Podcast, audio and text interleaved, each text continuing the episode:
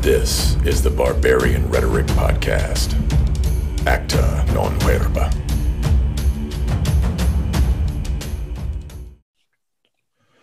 Welcome to another episode of Bar. No, this isn't Barbarian Banner. This is just the BR podcast. See, I'm, I I have to switch gears here. And today I got Cody Chappell. Did I say that right?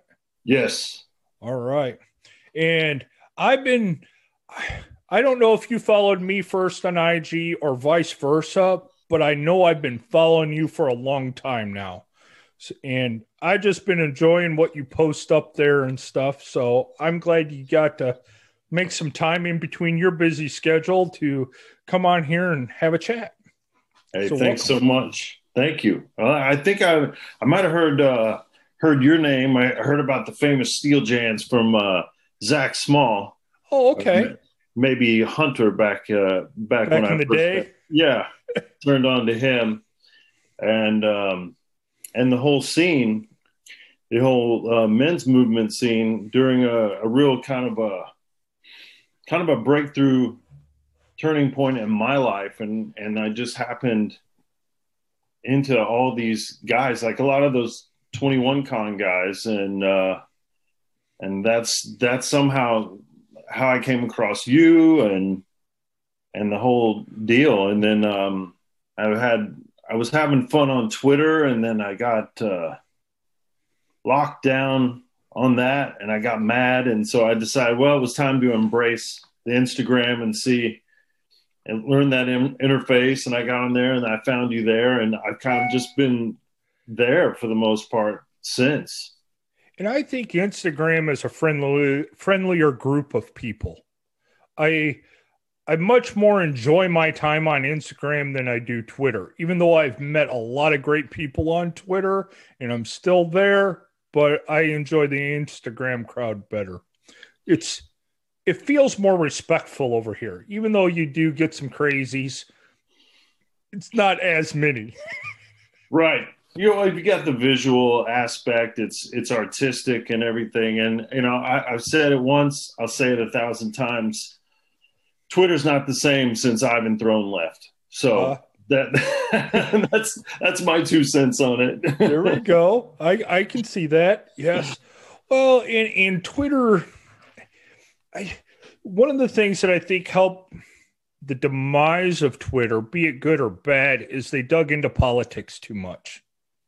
They just they went overboard and it was like everybody is bleeding. And even myself i shut twitter off out of my mind for a while because it was even even good friends were talking politics and it's like i don't care. I, I really don't care. Oh yeah, I, I know. There was a lot of grenade fishing for me. Uh, just going on there and lighting things on fire and and and laughing crazy and see what happens. And you know it was just kind of that scene you know and uh, but but Instagram it, it does seem a lot more constructive nutritive and I see a lot of especially young dudes the young the young men out there really capitalizing and and networking and this whole uh, renaissance of I, I know I know there's a there's a podcast now with uh, Will has Renaissance of Men, but the, in in a greater aspect, I see men networking on there, and it's it's fantastic. The whole solar, you know, workout bros, like metaphysical gym bros. Like I, I love that whole scene, man. It's really inspiring to me. well and i think one of the other neat things about ig is like guys are like yeah i'm losing weight or i'm putting muscle on or whatever but they're posting pictures on top of it Yeah, you can hear the same thing on Twitter and it's still just words. And yeah, you got video and stuff, but Twitter to me is words. IG to me is okay, show me the pictures. It's Yeah. like Twitter, I'll scroll past pictures all day long because it's like I'm just doing quick reads and, and it shortchanges me. It makes me think too fast. Right. Oh, yeah. It took me many years to. I, I don't even. I don't know what it was that flipped for me to embrace Twitter because I hated it for years. The the the character limitation. You know, I was I was that curmudgeony old guy of uh, you know. Oh, at first it's a YouTube, you know, fish, you know, goldfish mentality, a short attention span, and now you've got Twitter. It's these little blurbs, and at some point, I really started to dig it. But but I I agree with you. In Instagram, you have the receipts. There's the claims, but you got the before and after pictures. It's a and it's a it's great, and everyone can cheer each other on. It's it's fantastic. Um, what got me into Twitter, uh, uh, or I, I played with Twitter, got off of it, and then I got back into it. And the reason I dug into it is I realized because for many years I was an online gamer. I played MMOs, bunch of that. And all Twitter really is is the chat room for the game of life. Oh. So if you ever played like WoW or Guild Wars or City of Heroes or any of these big MMOs, Twitter chat is almost the exact same as gaming chat. so I never thought of it that way. Of course, of course, yeah. it is. And um, I broke away. I mean, gaming was my addiction. That is probably the most down. My biggest downfall was gaming, and I got away from that. And then it was like, but like any good addiction, you crave different aspects of it. And I used to play City of Heroes nonstop. There was a nice, good community there. And when it started to die off, I bounced around a bunch of other games because I was addicted. But the main thing I always looked for was that community back on City of Heroes. Mm. Never found it in any other game even close. And then I came upon Twitter. And it was like I'm reading it one day and I'm like, this is the message. This is the chat room for the game of life. That's all this is. And all the people that have never gamed before never understand that because they don't understand how the chat rooms work. But in all reality, that's all Twitter is. I mean, even the small quirps, the things, but you have your DMs, you got your messaging, you got it was like, yeah, this is this is just gaming chat. So that's how I ended up and started playing around on Twitter and stuck around. Ah, interesting. Yeah. Oh, I, I see that, and I, I got in I, when I started to really go wild on Twitter.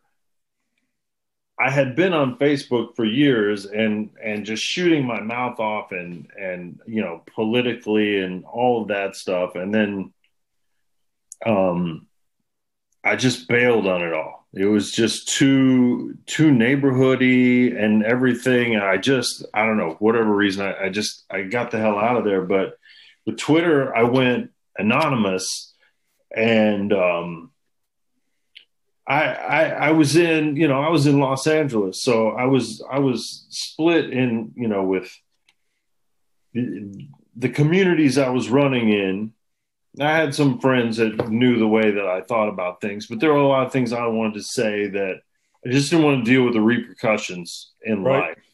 And so I was anonymous and out there and just machine gunning in every direction. But you know, um, some some people, some accounts have really been effective that way.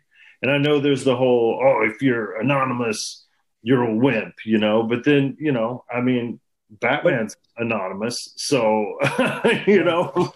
Well, there's power in that anonymity. You know, yeah. there there is to a certain. Some guys waste it, and some guys use it to an advantage. So, yeah, Sol Brah is is a great example of a kind of anonymous dude who never shows his face, but but he is his own character, you know, right. and uh, that's that's really cool to to see the emergence of that. But yeah, I I leaned into that, and then you know it. There is something to be said to be just completely authentic on things, you know, Thanks. hang it out there, right? And that's that was that was part of you know one of the many reasons why we moved and got the hell out of California and and I completely left my so can we chat about that? Because yeah, before sure. on air, you said you okay, you've moved four times in the last six months, which is challenging for anyone. Right. well, when you when you leave everything in the trailer, it's it's not it's not the hardest move. It's not like we unpacked everything. Thing. Each of those moves. Um, but but twice we we unloaded everything and and then reloaded it and and all of that. So we we've been bouncing around, uh, visiting and staying with family and all of that. Um, and now we're we've got a little place for the next year, and I, I just want to build Mordor in the woods.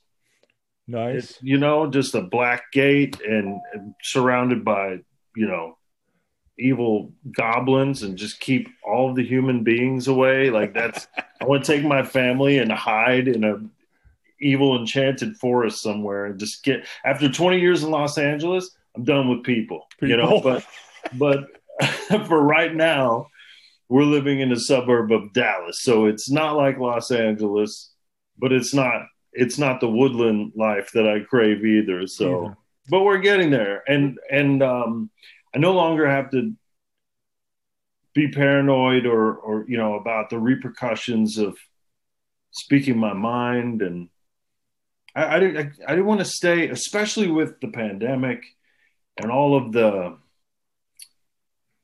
you know the the the way people think about things and the way they're behaving and going along with things out there. I i couldn't raise a son who would see his dad going along to get along. Right. Going along with all of these things that we at home did not agree with, did not believe in, were against, or were highly restrictive against the way we wanted to live. And and so yeah, a long story longer. That's that's part of our getting the hell out of there. Out of there. And how old is your boy now? He's six. He's six. Oh, ah, he's right in those those years of of knows the basics and starting to become really aware of things.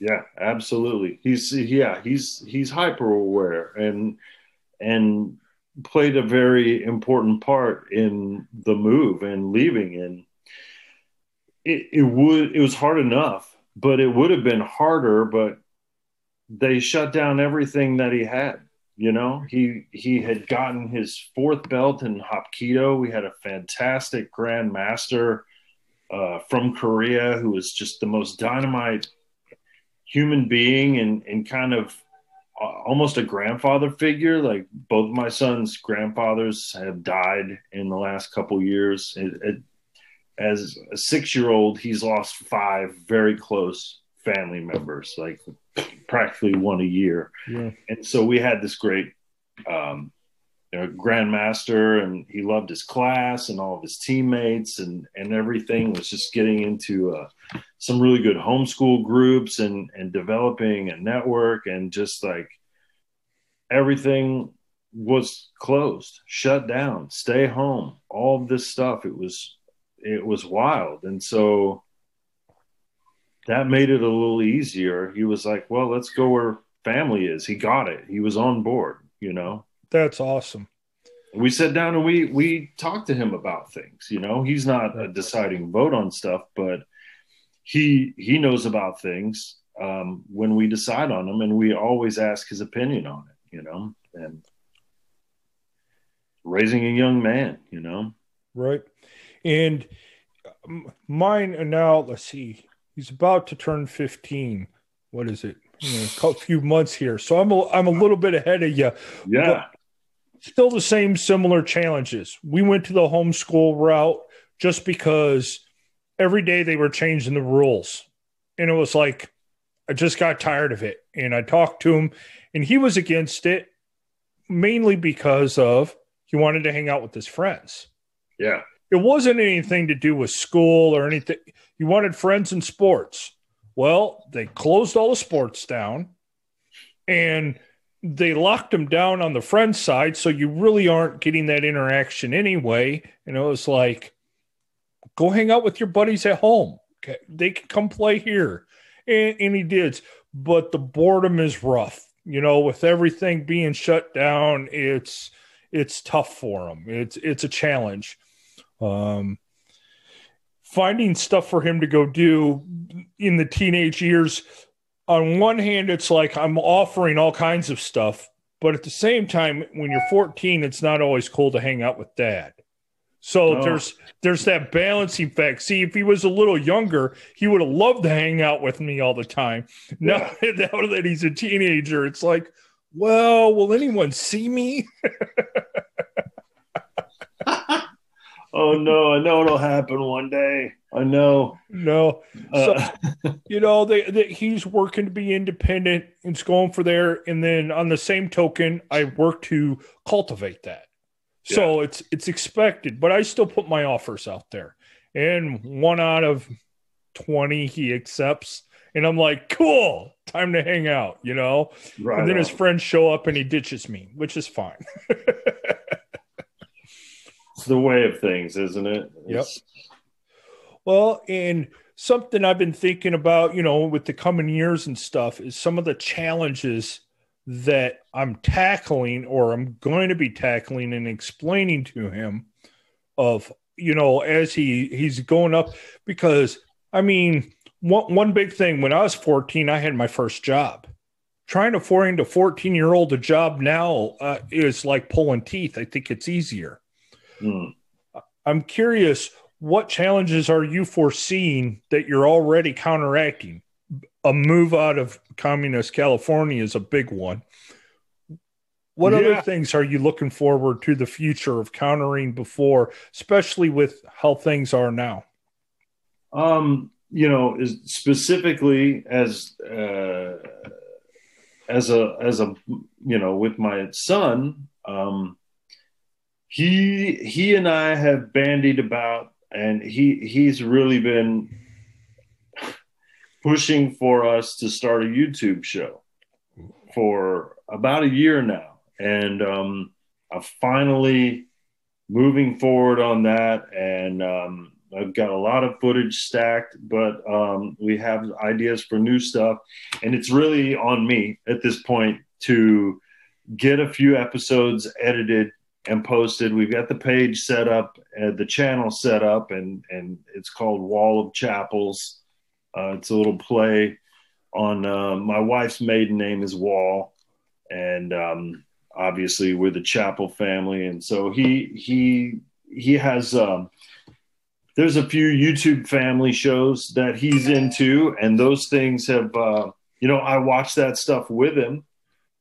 And to be honest, those YouTube families, I would rather he'd be watching that than most of the crap on sex flicks and, you know, Cramazon and all that other stuff. So, um, I'm hoping, you know, that's something we can build together and I don't know, do forever. I don't I don't know that we would ever be huge brand with it like that we could do that for a living, but we dream about it, we talk about it, and Cool. and so I hope there's more long term. You know, I see Ryan Michler like building a canoe with his son, and you know all of those things, those classic father son deals, like they're on the list, but um I don't know. It, the we're we're doing the the uh, the Ron Paul homeschool curriculum with my son, and part of that at, at some point we'll be building a website and starting a business Oh, Um, cool.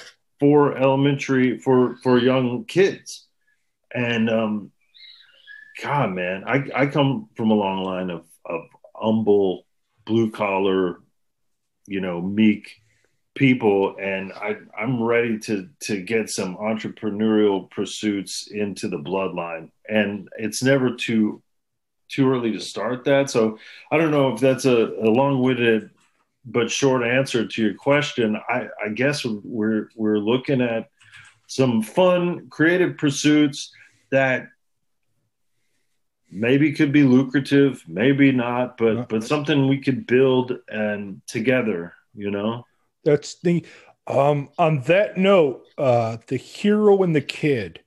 Uh he has a um thing and he started off around comic books.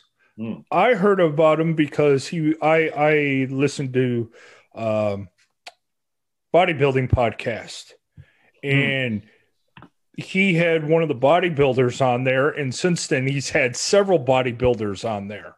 So he's branched out to this, and I want to say he's 14, but it's the type of thing. And he runs a podcast. And I have to say, for a kid, it's like he's doing a really good job. I'm impressed. Now, big comic book kid, you know, that's where his stuff is, cartoons, but it's like he's starting to work out. He did he did some powerlifting. Now he's doing bodybuilding and stuff there might be another one to check out and see what he's doing. But he's gotten popularity because he got hooked into the bodybuilding and strongman. He's had at least one strongman, I think two on there, and, and I think his channel's starting to blow up. I know I catch it every now and then, and you know that's that's funny that you say that because um, uh, that's really all the, the really the only sports we ever watch in this house. If if we had like a we had an extreme sports network or something, you know, um, we we would watch that. I, I'm I'm an old skateboarder and stuff myself. My wife is a skydiver, so Ooh. we've got those roots. Um, so Nitro be, Circus is a plus. Yeah, right. right. But, but, we there's a strongman channel. Uh, there's some cheap little channels pre-programmed into our cheap, crappy TV. But there's a strongman channel, and all they do is replay strongman competitions. And he and I get out the little bitty dumbbells, and we do things, and we watch them push cars and pick up buses and all that stuff. And and that's that's sports to us. That you know, or or sometimes right. I'll I'll cross like a kickboxing channel or something. And so he and I have always been big wrestler grapplers, foam swords since he could nice. walk and and all of that. So we've been big battler, you know, kind of uh, martial arts guys. But the but um, you know, he and I get down and do push-ups together and stuff, and we text back and forth during the day about you know what what we're doing. There's a, a little crappy gym set up at, at where I'm working right now, and I send them videos. This is what I'm working on today, back and forth. But we love that strongman stuff because here's these huge guys, real life kind of superheroes. You know? Right? Yes, they are. I've been, I. I want to say I started watching strongman with my grandfather way back in the day. It was between that and the old when it was still WWF wrestling. Yeah. yeah. My one grandfather was he he would even tell me, "No, this isn't real." But they're real athletes. Yeah. So, you know what they're doing is amazing. This mm-hmm. this isn't just chump change, easy easy stuff. These guys are really getting hurt, and he always admired them for what they did. That was his sports entertainment. I am not a sports person. My son, on the other hand, is a big sports person, so I support him in those. But I didn't. You could do away with all national and college sports, and I wouldn't even realize it. Yeah. So, no, and I enjoy. You know, we have everything. We have basketballs and footballs and all that, and he's always uh, open to to playing with any. He just likes to play, you know. Right. But um, but uh, as far as like,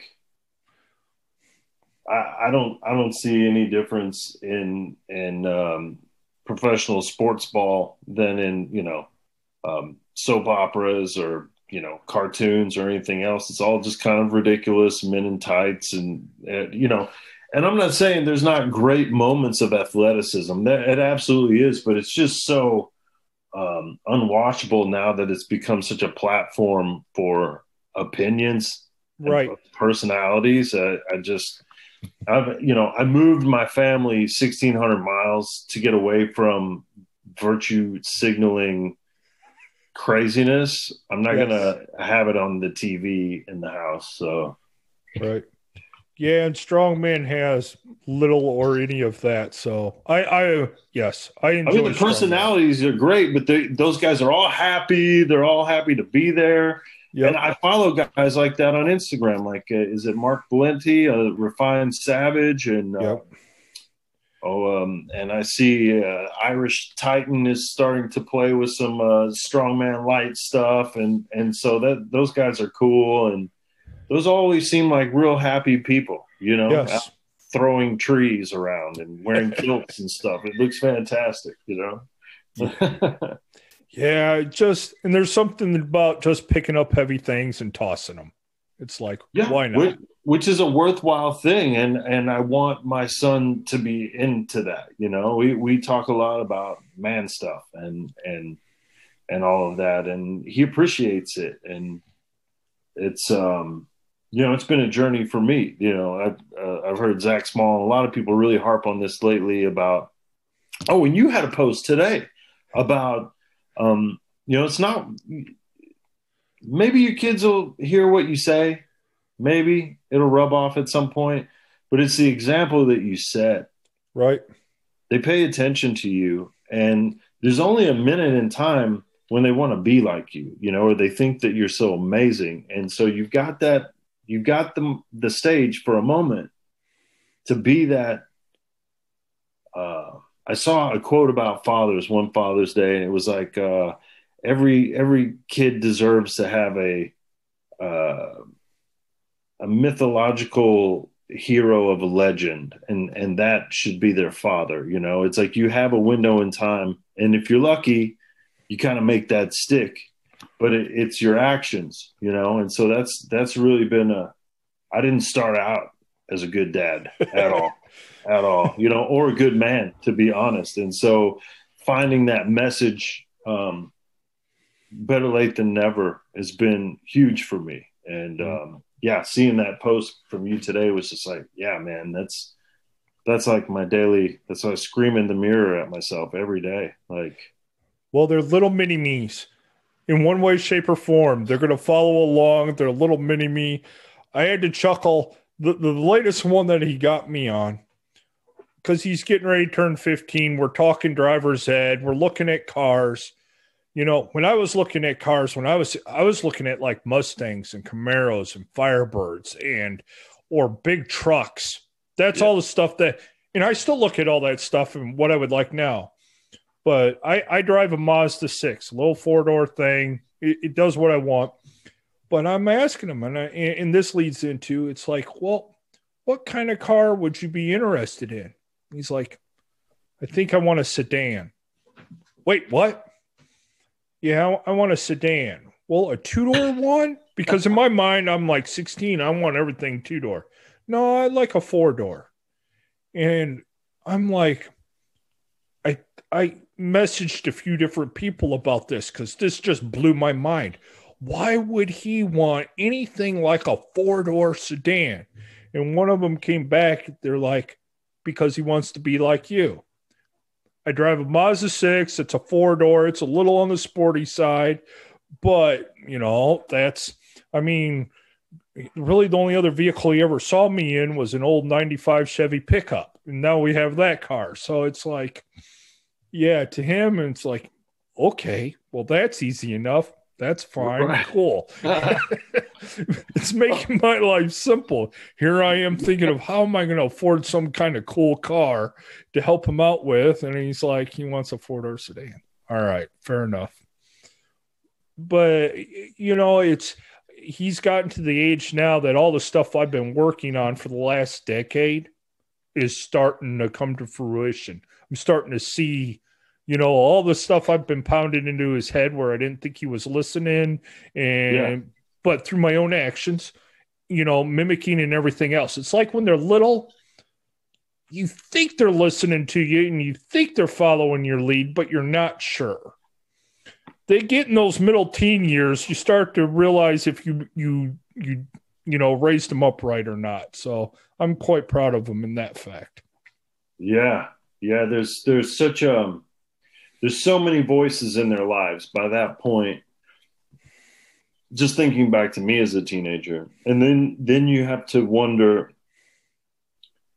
um are they you know are they are they choosing to act this way? Are they choosing to take your direction? Are they choosing to you know or, or are they choosing to consciously do the opposite right. just because it's the opposite. And then you're you're in that microscope of like, oh, what did I do? Why, you know, are they just being the opposite because they're teenagers? Or are they being the opposite because you know, I did, I fumbled or something, you know, and, and I know I went through some real identity stuff as a teenager and, uh, right.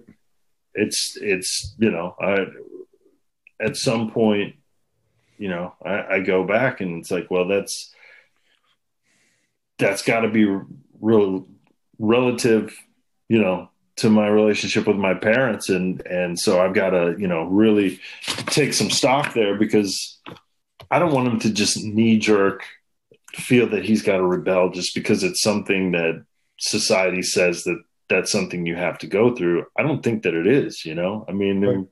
we probably had thousands of years of young men living and dying and aspiring to just move up in the tribe, you know, and uh maybe that was evident of how far away from tribalism or or any kind of cultural identity that I was in in my world at that time.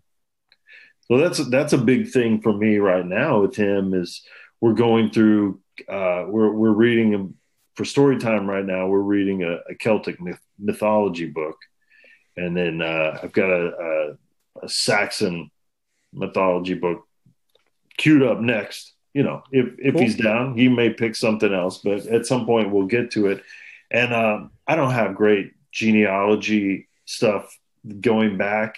I just researched where our names come from and some general direction, and I just wanted to feel part of something, right?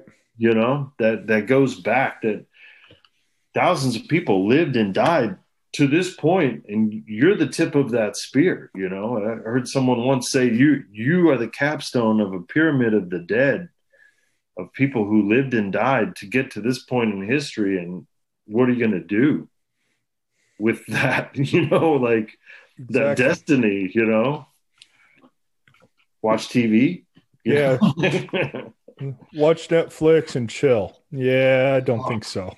Yeah right? So I, I, I want him to and so we and that's the wild thing you know i just went to a funeral. We buried my grandpa and um, his last name was warnick which is um, that's the celtic side of my family. And they weren't into all that stuff but when i research it back it's it's you know pre 1000 it's 900 something is the first time that name was written down, down.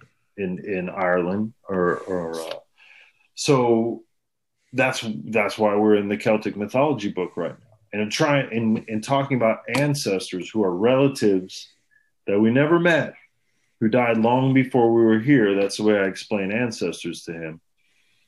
And then you know, boom, my grandfather dies, who he has a pretty good relationship with. Um, you know, he he only knows my mom. You know, he knew my dad for a little bit, and uh, barely knew my wife's mom. And so my pa- my papa, his great grandpa, is one of the the grandparents that he's known the most. And so now we talk about he's an ancestor now. You know, he's he's he's on that side of of of things. Thanks. You know, it's it's been a wild. He has a really deep perspective. He's been to some. He's buried so many people. People in six years that uh he has very interesting wisdom on the whole thing. The whole thing. well, and and and I can see his viewpoint because let's see, I want to say seven. Yeah, I was seven. I lost my mom when I was seven. And oh, then it was like shortly after that that lost a grandfather, lost an uncle, lost. There was like a whole string of them. So I can feel them there. You're. I used to say, say my senses were warped you know, people would be like, oh, you need to go back and revisit that. No, I know they're in a better place. They're happy. Things happen. Stuff happens. Life is good. Yeah. But one of the things you said, and I never thought about that, is explaining to a young kid what ancestry is and then telling him that they're an ancestor. I think that's awesome.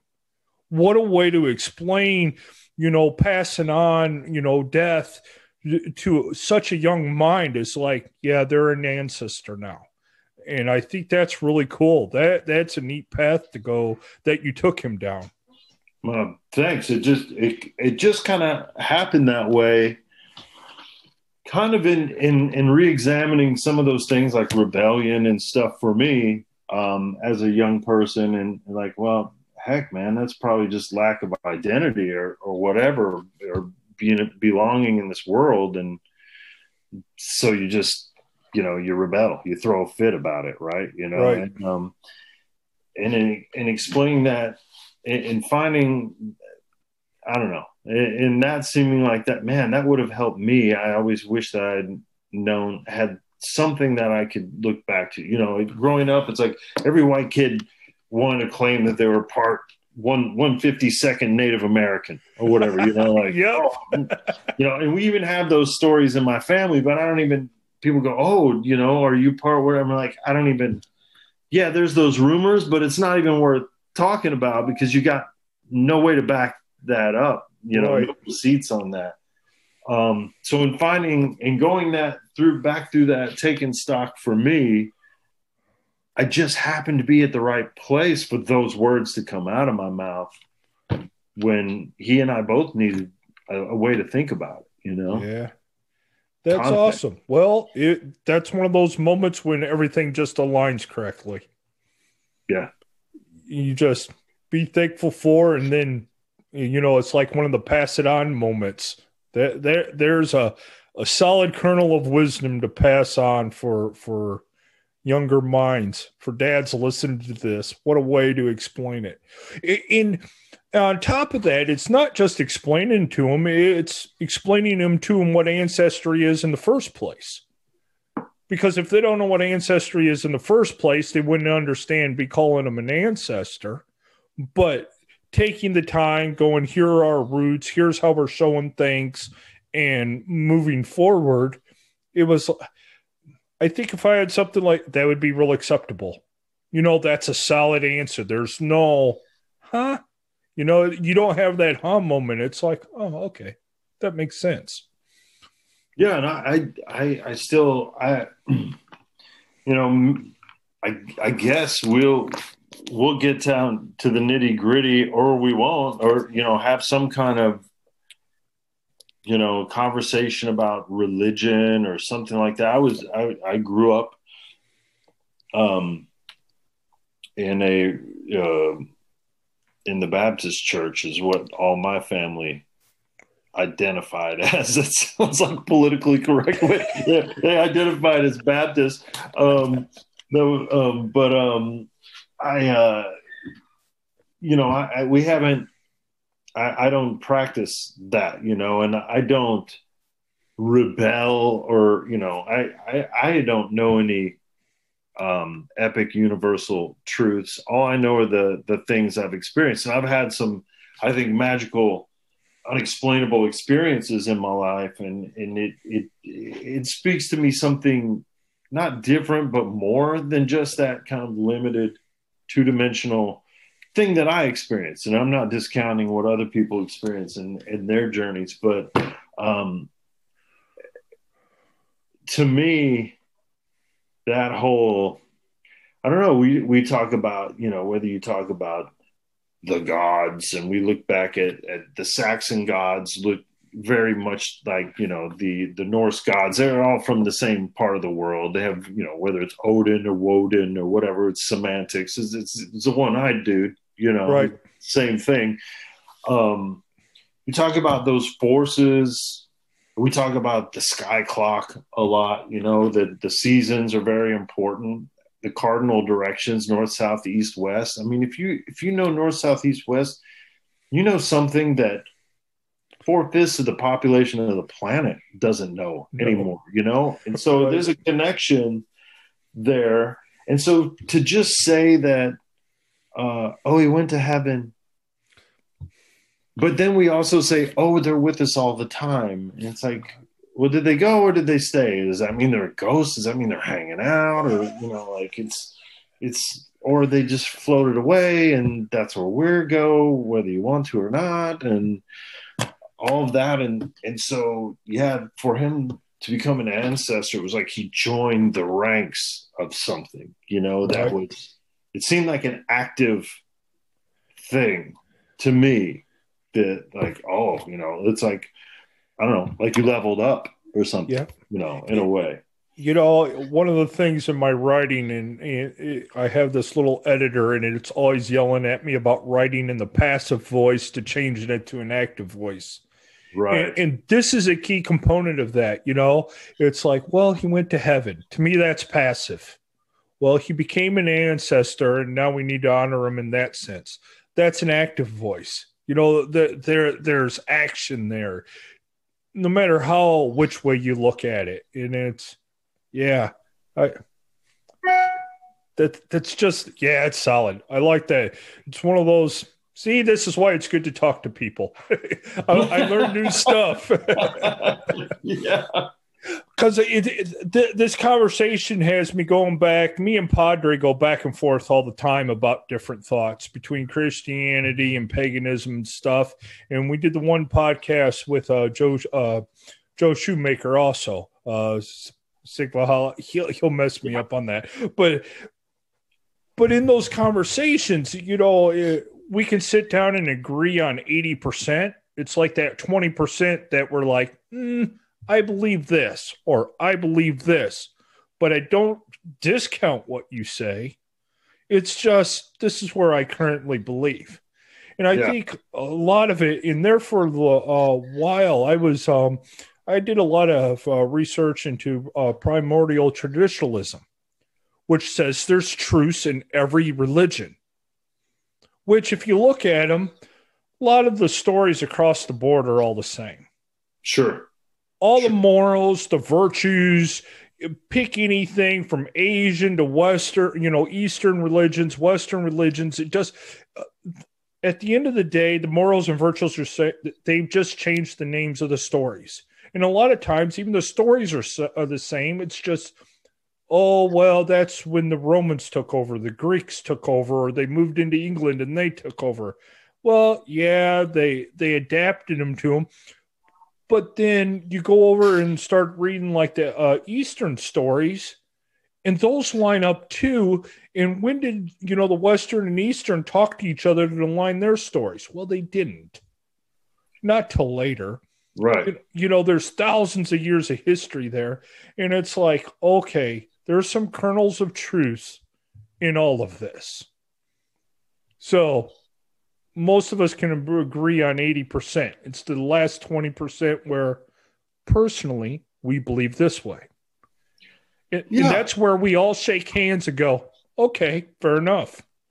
Well, exactly. And I think, I think that's, yeah, you, there was a time years ago when I would get into uh, picking the fly shit out of the pepper.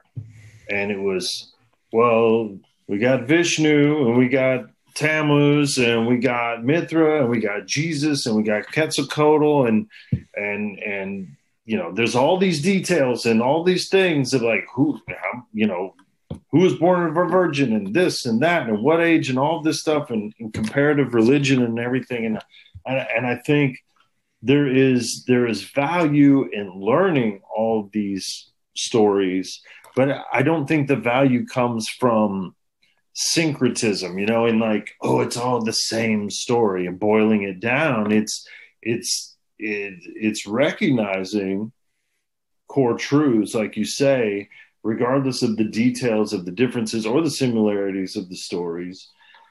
But what does that what does that mean to you personally? And um I I see, you know, people like uh Will Spencer, Renaissance of Men, or or or Tanner, um, really pushing this, uh, not pushing, but you know what I mean, embracing, right. talking about this King Jesus, this really active, um, masculine, um, yang kind of, you know, savior, God, um, just powerful force. That was not the Jesus that I was presented with growing up by men in pleated khaki pants who made terrible dad jokes in loafers, you know, who who browbeat me and stuff, who I had no connection with, you know. Right. Um, but and, and so the you know the the Ten Commandments and the guilt and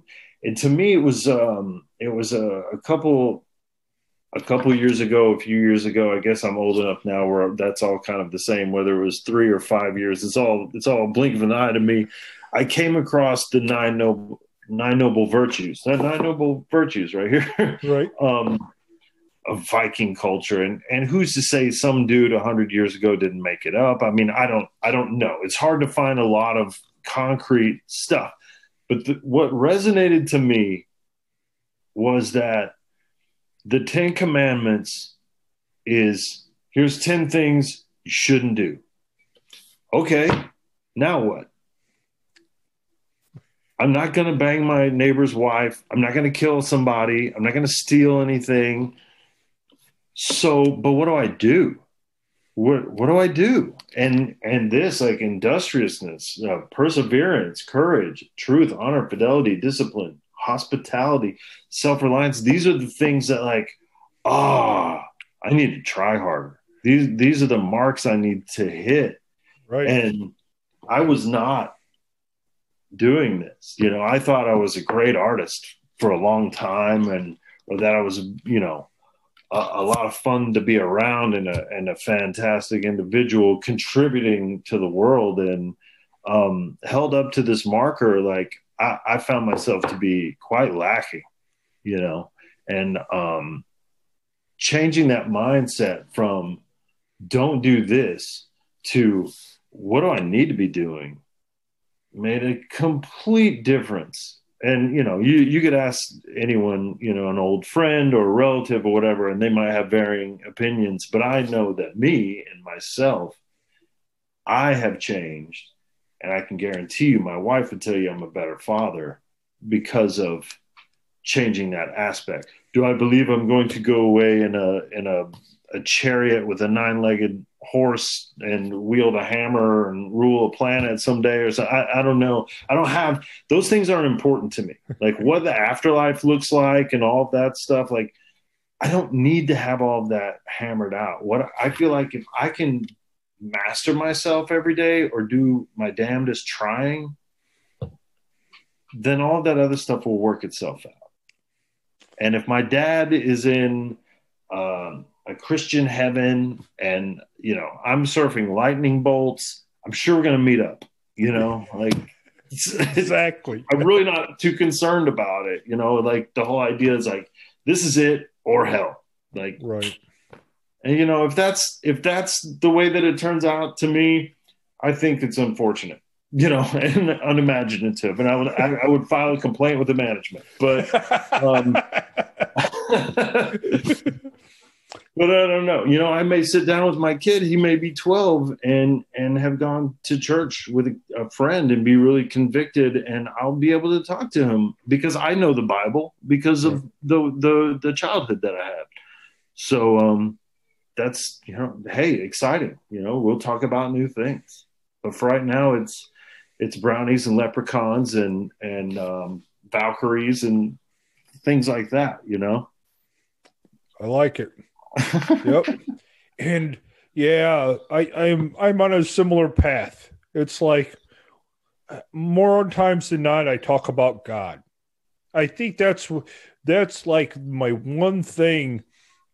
I I like to say I lean toward paganism just because of the virtues and stuff. Right. But mm-hmm. at my core, and part of this is growing up or whatever, I, I claim Christian, but I like to call, say I think there I think at the end of time there is one person in charge.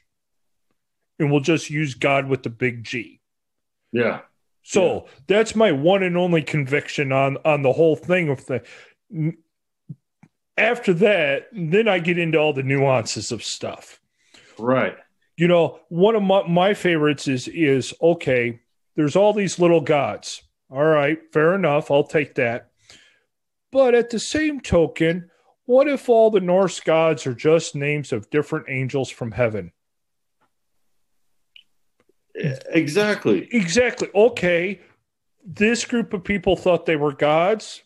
Other people thought angels were gods. And, you know, in some places they were corrected, other places they weren't. Yeah, to me, I, I think a lot of these people, because so many different groups talk about them, it's like I believe they existed at one time and they talked to man at one time. I think there was a connection there. Now, do I think there's a total overseer? Well, put it this way: I don't think we there was a spark in the universe and we just happened. That's one thing I, I don't agree with. I, I think someone created all of this. And I hope I'm right when I pass over to the other side.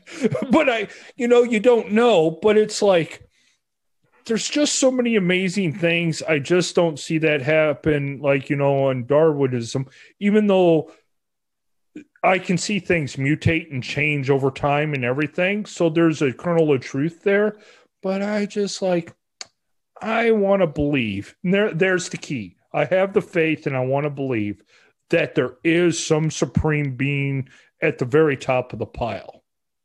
Now, all the other names underneath that, I think is non-sequential. It doesn't really matter.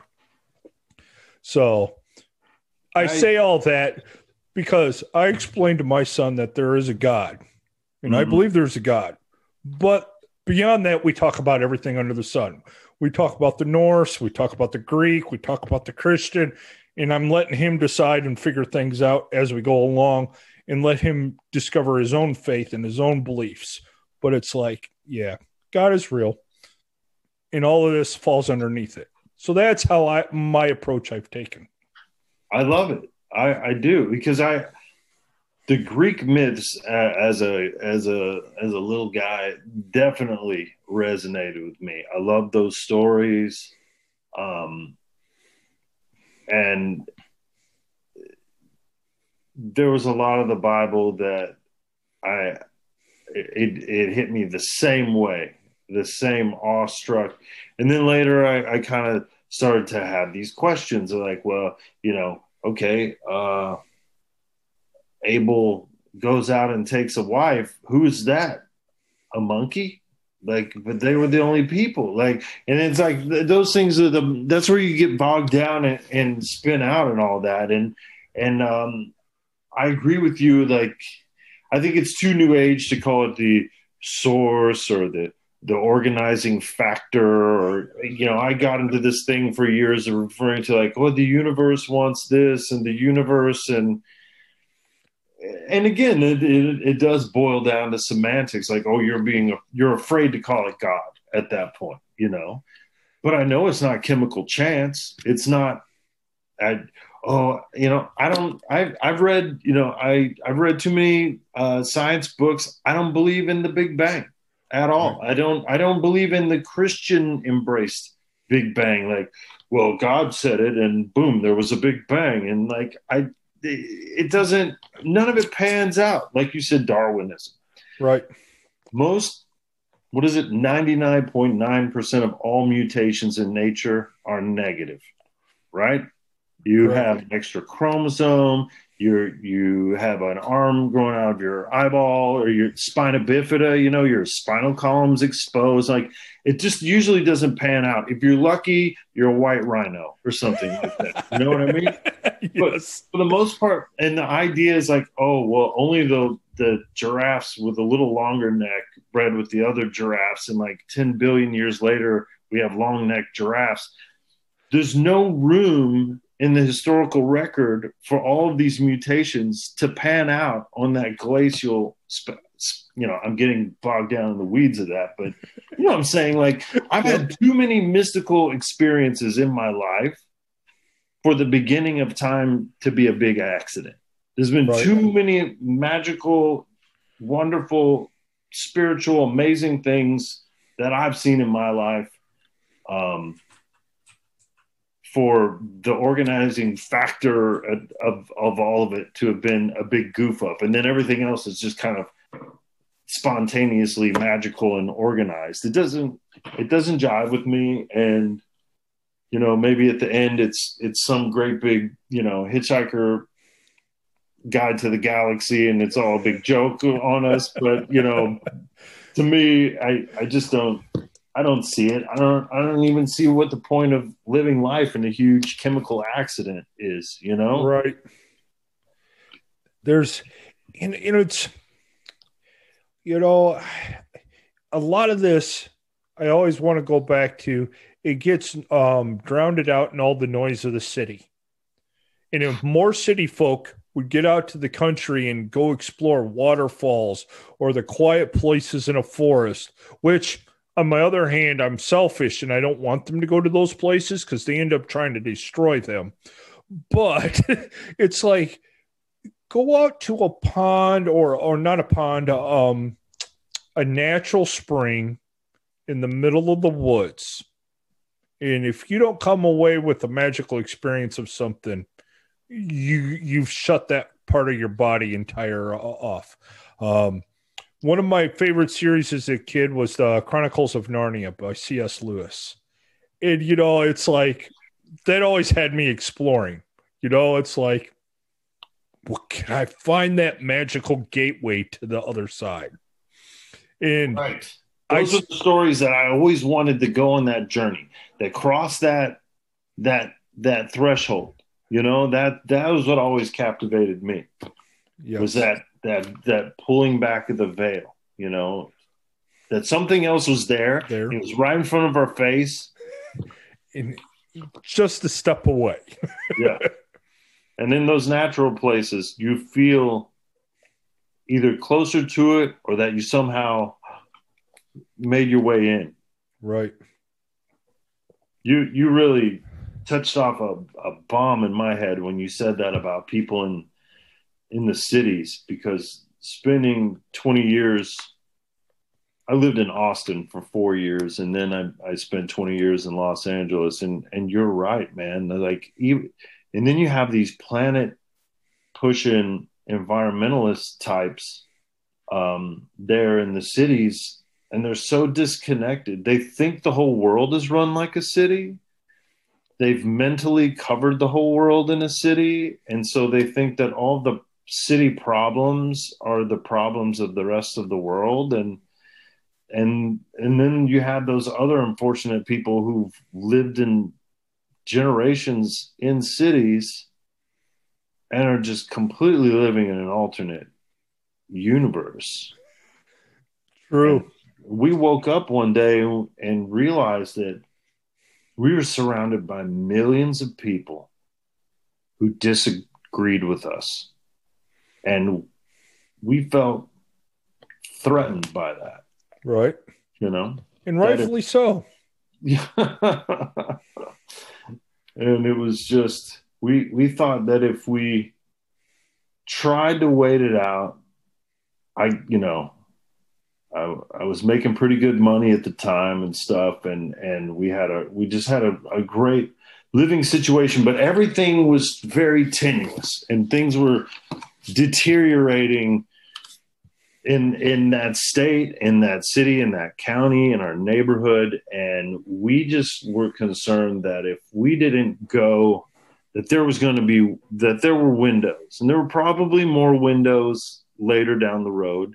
We thought those windows would get smaller and pass more quickly, and uh, we just didn't want to risk it. And there might be some people who would go, "Oh, you guys just flipped out and split," you know. But I, I don't think the story is over yet, you know. No.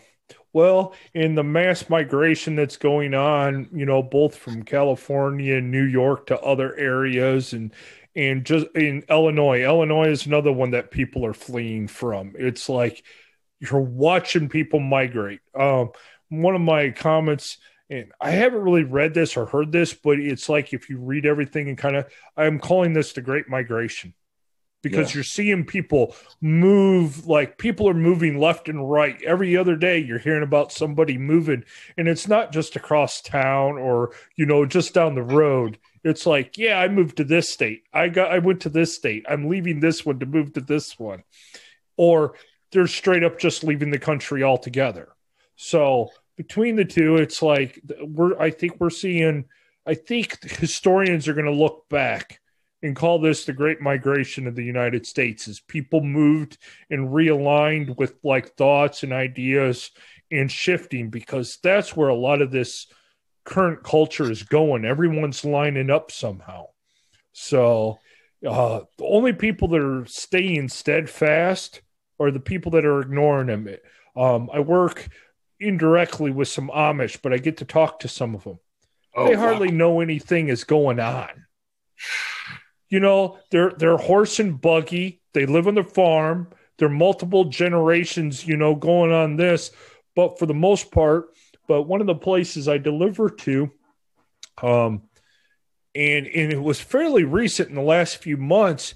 I used to be able to drop off and walk in the back door, and I went to do that, and the door's locked, and it was locked from the inside out. Going, and I'm like, kind of looking like, oh yeah, we had to put that on there. We had our first robbery ever.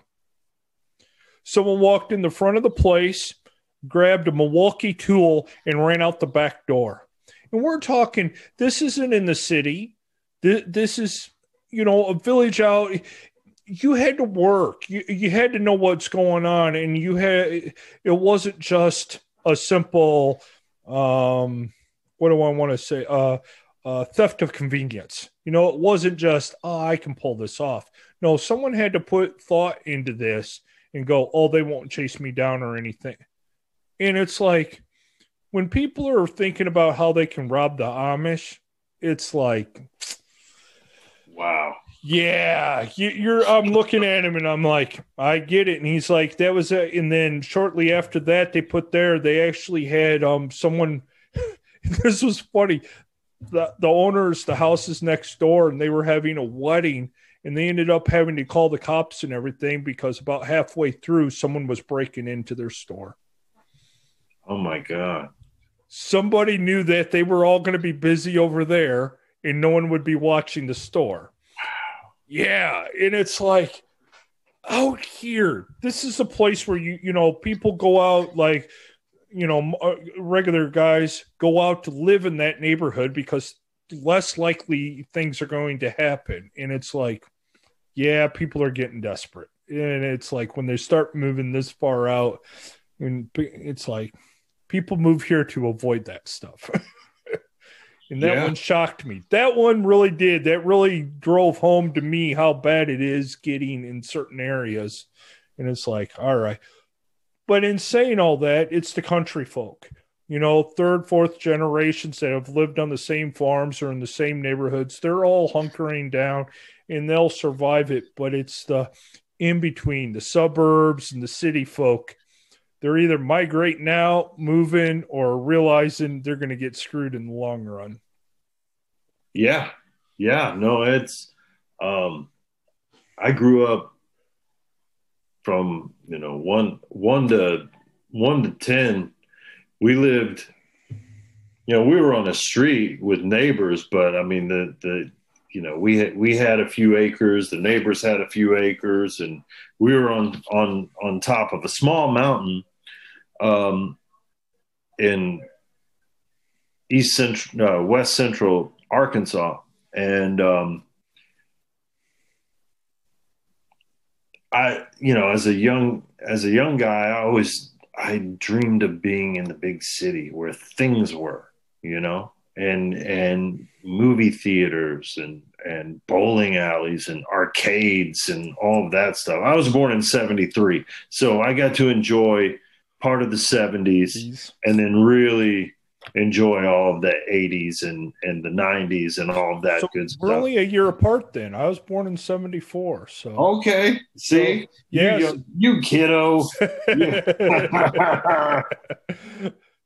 yeah. So that's the funny thing. What I found now is, you know, I joke, you know, cities are canceled because they're irrelevant now. It's just a miserable. I mean, look, I, I get it. People like to wake up and walk two minutes to have coffee on the corner and and walk to the bagel shop and then drop their poodle off at the thing and then go to the playground. It's all walkable and that's that's cute and and and fun and you go to your local cafe and it's it's all compact and accessible. To me, living in the city is is like living in Disney World. It's like you got downtown Disney, you go there and you you have your little your little overpriced meal and then you go up to your amusements and then you go back to your hotel room which is your little apartment or whatever your overpriced uh, quarter of an acre. And and it's living in disneyland. Right. And to me there's no reason when i was growing up and and for you know hundreds of years you went to the city. The only thing that drew you off the farm or out of the, the country, whatever, was to go to the city because there were more services, there were more technology, there was more diversions and entertainments, you know, and there were clubs and there was music and and theater and all that good stuff. And then the only way to experience, you know, cuisine and people from other parts of the world was to go to a big city and all those different neighborhoods and things we have the internet now. You know, I can look at you and I are hanging out right here. Right.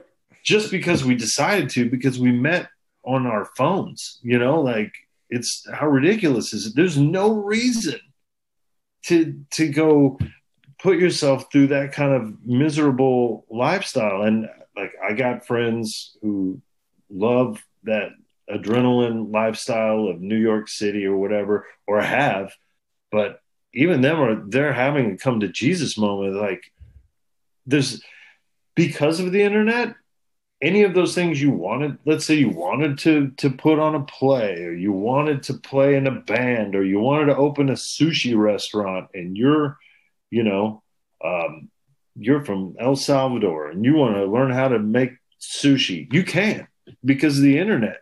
You don't have to go to Japan or go to little Tokyo and you know or Soho or somewhere and learn from the one sushi chef. You know, you you can do anything you want anywhere you want, and you don't have to cohabitate in these miserable, overcrowded conditions, which is where you are subject to the will of your neighbors. You know, right? They all decide to destroy everything or.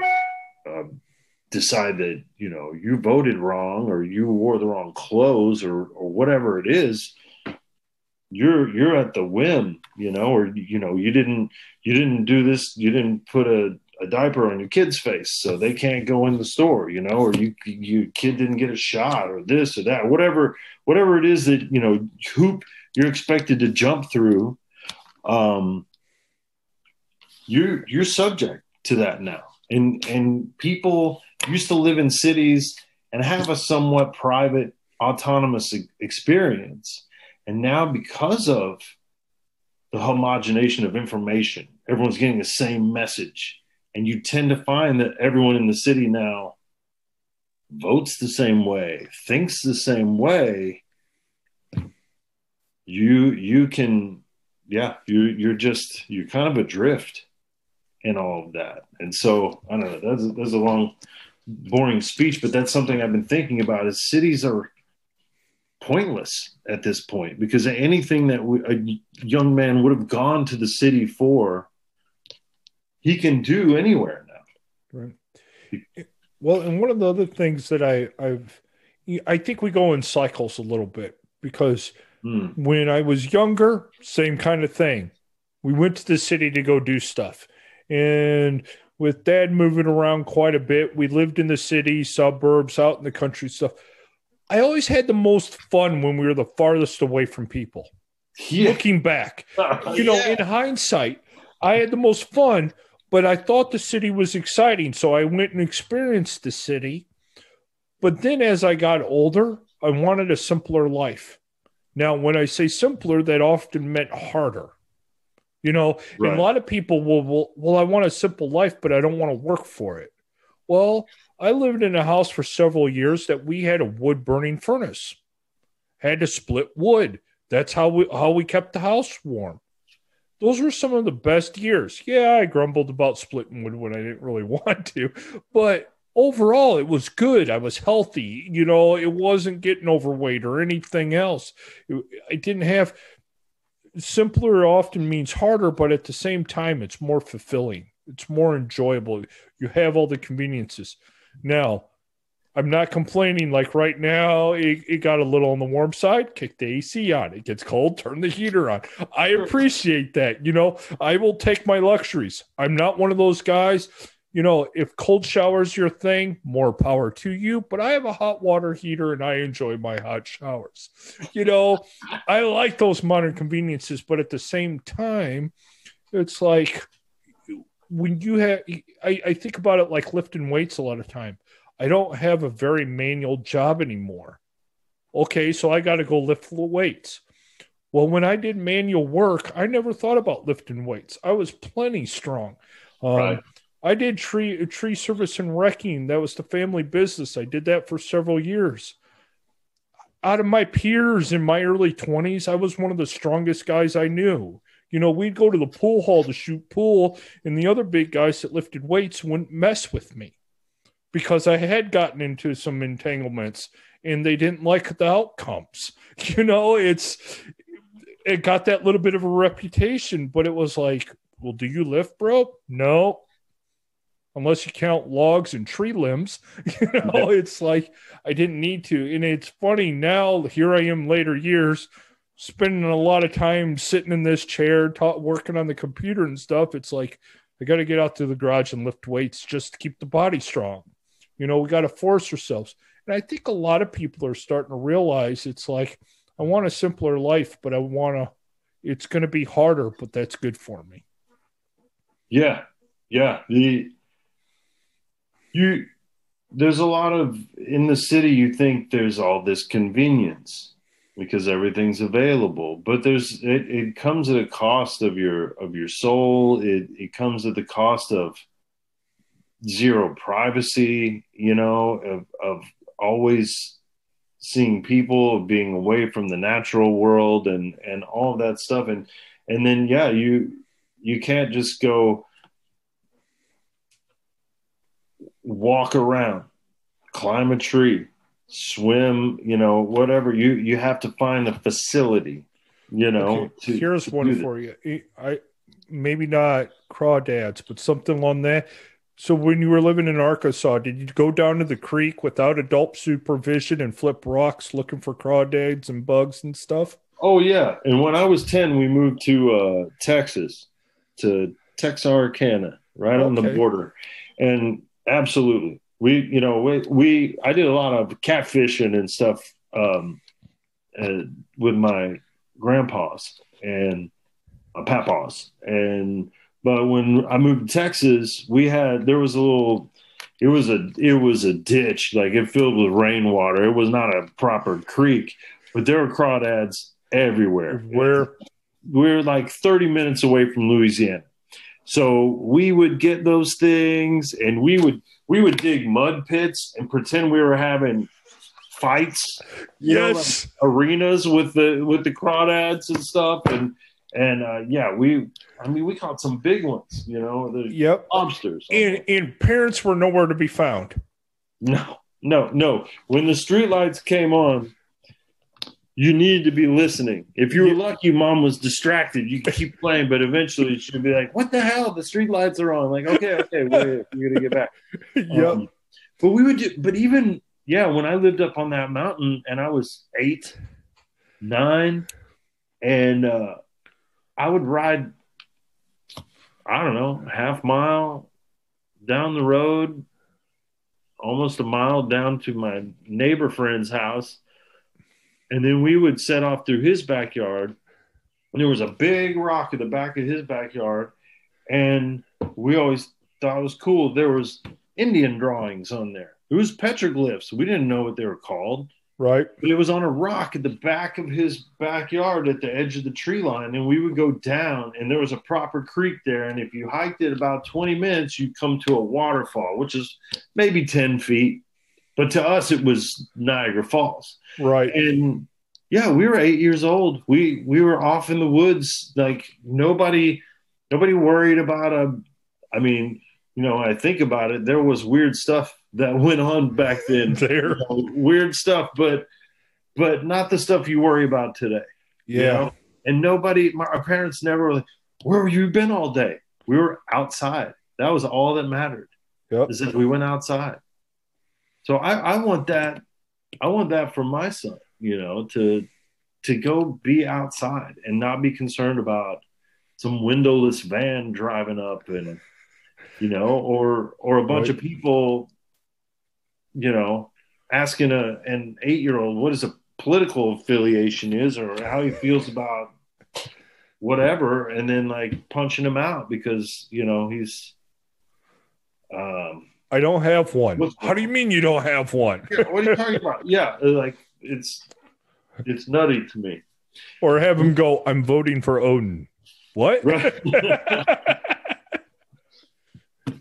oh, I I uh, I like uh, what is it? Uh, Brewster's Millions, that movie, which I didn't realize the Richard Pryor version was a remake, but uh, that whole campaign, none of the above. That's who I'm voting for. None of the above. None of the above. nice. That's awesome.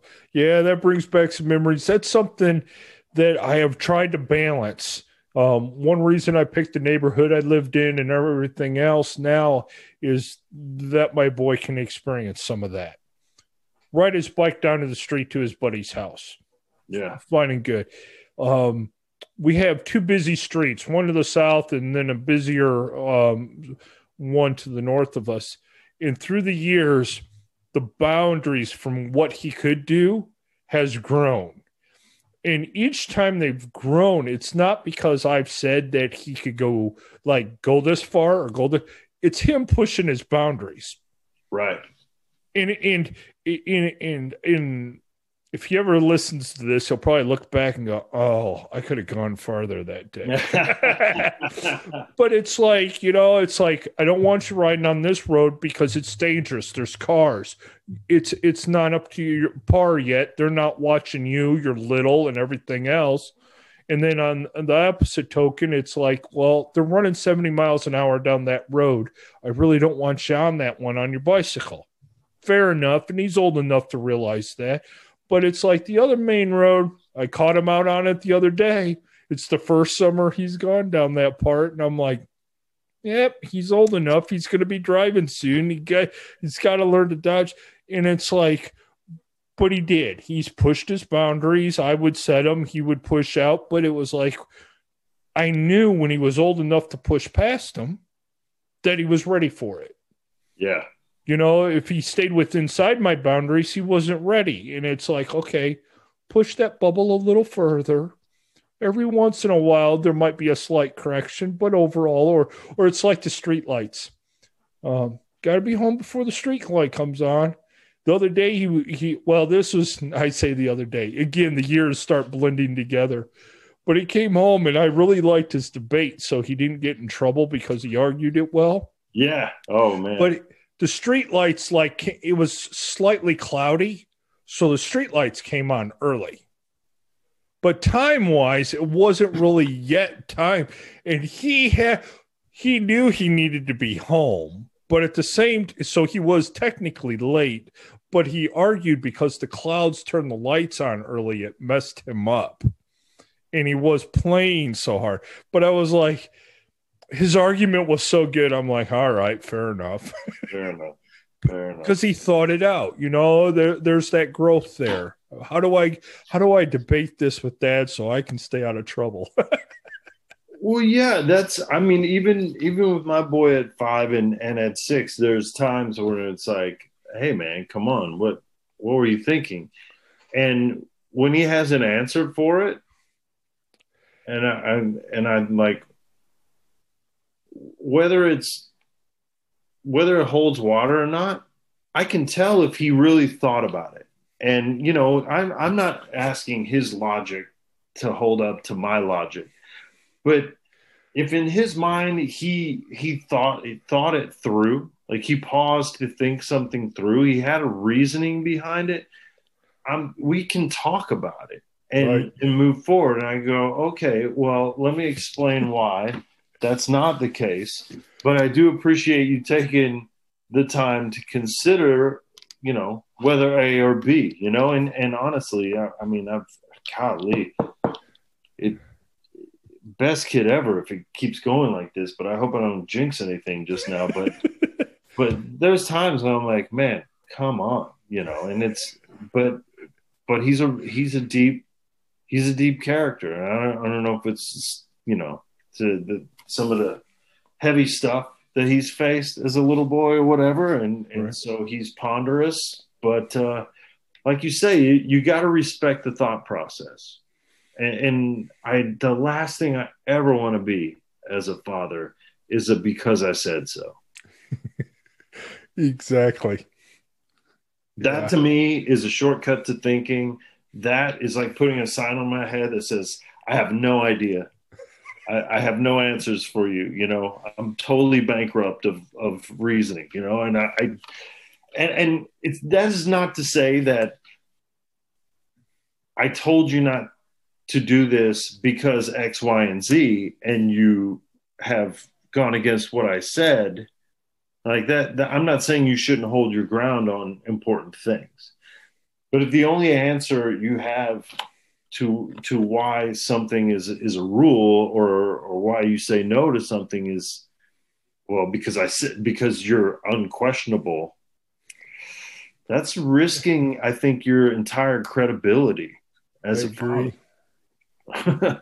totally agree with that one yes and and i got that some growing up, and you know, my, my everyone's parents do the best that they can. I think, well, maybe not all of them, but I feel like mine did. Um, and I think sometimes a parent may be just tired, right? And it's like, nah, we're moving on. That's it. I said so. Done.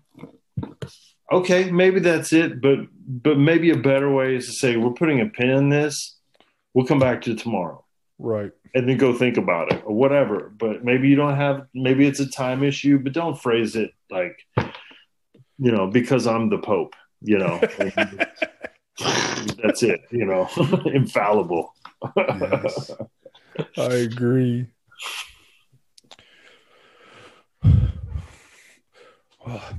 Well, we've been going at this for almost two hours, Cody. No we're kidding. Pretty good. Yeah, time oh. flies when we're having fun. Indeed, man. I'm I'm so I'm so happy to to to join the ranks to to to grace grace your show, join the ranks of the Gilead Bays and all the other great personalities. we've had we've had quite a few. It's it's a nice crowd. So, mm. you know, I appreciate you making some time.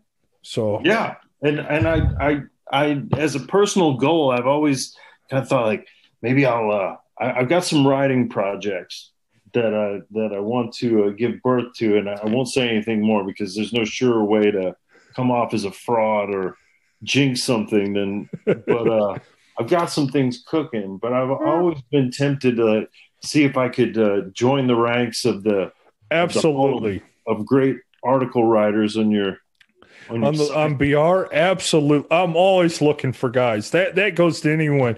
If you're still listening to this and you're thinking about putting it out, I, I um, if I can just be a, a jump board to help other people get going in the writing, I'm happy. Or I've had a couple people that have wanting to write one thing and have it published. Absolutely. So if you got some cooking, I would always, yeah, always look forward to stuff. Um, I've gotten the question a few times: Is there anything I ever say no to? And I think I was I was actually talking to Scott about this. It's like about the only thing I say no to is modern politics. And the uh, funny part is, is all the writers that have written for me, for the most part, none of them want to talk about modern politics. So it's a win-win. It's yeah. it's like, yeah, I got an open forum. Not much is off the table beyond that. No, that's it, all that fascinates me now. Like I said, you know, to come back full circle here to to finding you through, you know, it was like I I, I found like you and Zach Small and uh, Alexander Cortes and uh, and Tanner and uh, gosh, Ivan Throne, just like a you know a cast of heroes, you know, and I just always uh, aspired and and been fascinated and and you know Ryan Michler and all those guys that really helped me out a lot when I was hitting some really hard times um, introspectively and uh, trying to get my shit together. You know, as a father and as a man and, and a husband. and um, and so men's issues are just like my passion now, especially in a time where guys are just so under fire and um, it's it's not cool to be a man uh, if you if you turn on the TV or whatever. But I'm I'm just so into it, so I, I would love to to to to get in there and mix it up um, with Mr. Valhalla and all the other guys that are there we go absolutely in there. Yeah, and it's it's cool. Oh, I have a question for you. Are you a fraternity of excellence guy? I am. I am part of that FOE. Yes. How, how long have you been in doing that? Let's see. Where am I at now? I want to. 2018 is that when I started? I've been in it for quite a while. I have to actually look see how long I've been in it. Let's see. We'll pull up. Yep, October of 2018. So I've been around in there for not quite an OG, but I came in in that f- first early time. So, and it's continuing to grow and change. I think so, everybody should have a fraternity or have a group or have something um, to have that accountability works wonders. Yeah, guys out there, if you're if you're listening to endless podcasts and and you're looking to implement some of this stuff in your life, there's no better way than networking with some other dudes. And like I just felt like I, I, I used to live in this humongous town with so many people, and I, I had friends that moved to LA with me from Texas that I've been friends with for over 20 something years and I just we had all just drifted. I, I and I needed something else, and I ended up getting in. Uh, you know, Mr. Mr. Guzy has a, an intimate band of rapscallions, the uh, the fathers and heroes. But we we were talking about creating a logo or whatever. We we jokingly call it uh, instead of FOE, we call it FOT, Friends of Tanner nice. Which I, like I think he he loves and hates when we tease him about that. But um, yeah, whether whether it's an official group or or whatever, or just you know, post on a social media list or something, just like hook up, guys. Reach out, guys, because like reaching and more out. and more more groups are starting. There's you know because you have FOE, Tanner's group, Ryan Michler with the Iron Council, Jack yeah. Murphy with um, oh, liminal, liminal, order. Yes. Um, if you go to the more business mindset, you got um, oh Tate Brothers. I can't think of their group at the moment. The War Room. Oh, oh yeah. Uh, uh, Even Sol Brah's got the the Lambros or something. Bros, exactly. and then um, I was scrolling through. There's um, a couple other guys on IG that I follow. They're starting up groups and even then, you know, it's uh, one of the others. It's like a lot of people are working to build tribes again, and I mean, it's going through the internet to go find the chasing the pixels to find people of like mindedness. So it's not like you can knock on the door next door and figure the person, but it's like start finding these people and start meeting up. I think um, that's that's where the true power is. Once you meet them online, then you get out and start shaking hands and meeting them in person. Uh, uh, Jimmy G and CJ, the two other guys for Barbarian Banter. We've met on several occasions. We've lifted together. We've eaten together, and you know, it, it, creates that bond and it helps out. It, it's strengthens things. So it's a good, solid way to go. Is find your own tribe. Absolutely, and it's because you know just networking you know if you're lucky you're in a church and you hit it off great with people in there you know you're that's old school way to just face to face network that's awesome good for you but for a lot of us and you know i was talking to someone about this the other day. It's it's so strange like uh um like I, I in in these groups of friends you know i've got I've got pagans and Mormons and and Catholics and uh, all these people like forming ranks here. And all of that what we were talking about earlier the, the you know the 20% details on things of what are really personal convictions like all this other stuff we there's there's such a a void, such a howling madness in the world, you know, um, that we all got to link arms, and you know, we can all argue what heaven looks like, you know, after the fighting is done. I think, you know, but right now we need we need teammates, and Right. it's um. So yeah, guys, reach out to people, e- email people, DM, you know, and on the socials and stuff because uh yeah it was it uh, it's escaping me. Someone someone said it really well but it, it's it's not about it might have been jack donovan or somebody. It was like it's not um it, it's not just about you know expressing ideas in a in a in an echo chamber or something. It, it's it's about you know linking up with maybe it was Ivan Throne. He's talking about you know you don't need likes, you don't need followers.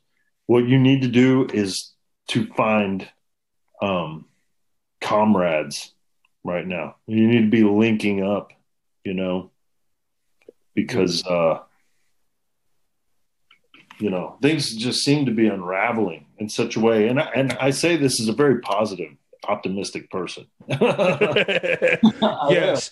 Well, and even the people that, how do I say it, normally just go about their lives, know there's something wrong.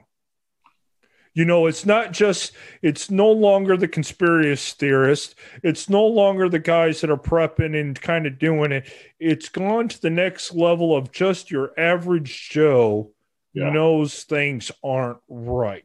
Now, a bunch of them are trying to ignore it still, but they still know something's not right. They're not completely oblivious to the the craziness anymore. You know, some I think so many people walk through the world and didn't even know that any craziness was going on. But it has hit home for so many people that it's like, well, the world really is messed up at the moment. Yes, yes, it is. yes, it is. And you, So- and you need you need people, if at least just to say things out loud to, because everything else is just it's just a thought in your head, and you may find that there's other people you can say these things in your head, and you're like, God, I, I must sound like a crazy person, and you say it out loud. There are people out there who will go, Yes, you're right. yep.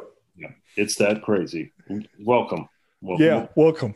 See you. and, and you've just and you've just gotten the tip of the iceberg. It gets worse. so but congratulations, we're all together, so it's it's good. Let's have a feast, you know. And absolutely. oh, awesome, man! All right. I think that's a good note to uh, end on for tonight. We'll, Great. We're gonna we're gonna have to get together though and and make this happen again.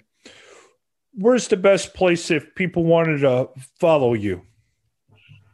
Hit me on Instagram right now, and and like I said, we'll we'll be uh, my boy and I. I don't know what this YouTube channel is going to be, but we, all we have is a name for it. I know it's not going to be uh, a gamer channel, but it's not going to be just some day in the life family documentary either. It should be funny and fun, and I hope for for dads and kids, and uh, you know there'll be some moms. I got I got I got a wife and I got a, a baby daughter who who I'll be slapping in there too. So stick around, and I'm sure I'll post that on on uh, Instagram. So Right. right now, hit me on Instagram. Feel feel free to DM me. DMs are open All right.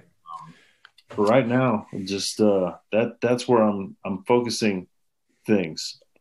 trying to push um, how cool and fun it is to be in a happy and healthy family. I think that is the last great revolutionary act right now. And you're uh, always looking like you're having fun on IG.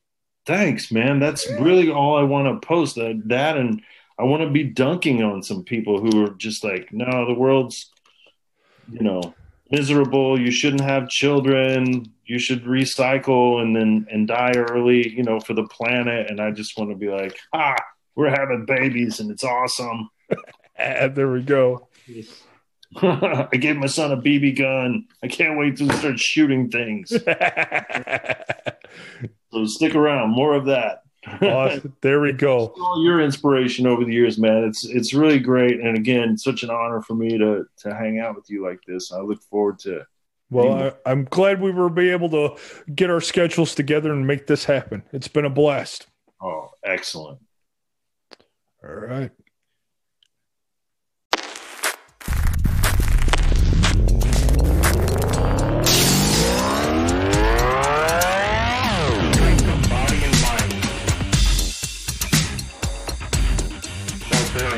Thanks for listening to this episode of the Barbarian Rhetoric Podcast. I hope it's given you something to think about in your own quest to develop a barbarian mindset. Because it's with this mindset that you'll find the skills, strength, attitude, will, and endurance to see things through and live within the civilization and still be a barbarian. We appreciate your feedback. We especially appreciate those who have been supporting the podcast. That's the Barbarian Rhetoric Podcast on our website, on Anchor FM, and on Spotify. You can find the show notes on the blog or anchor.fm slash barbarian rhetoric. If the podcast has been helpful to you, please let us know. You can do this by checking into the Apple Podcast app, give us five stars, and leaving us a short review. This will help us get our message out in front of many more people. You can also talk to us on social media and let us know what you are thinking about or how this has helped you. On Twitter, I am at Steel Janz. That's S T E E L J A N Z. And I'm also on Instagram at Barbarian Rhetoric. There's also a couple other things you need to check out. One is the Barbarian Rhetoric blog. And of course, our newsletter. There's a pop up which you'll see as soon as you land on the blog. Thanks for listening. And always remember to be a barbarian in a civilized world. An apex predator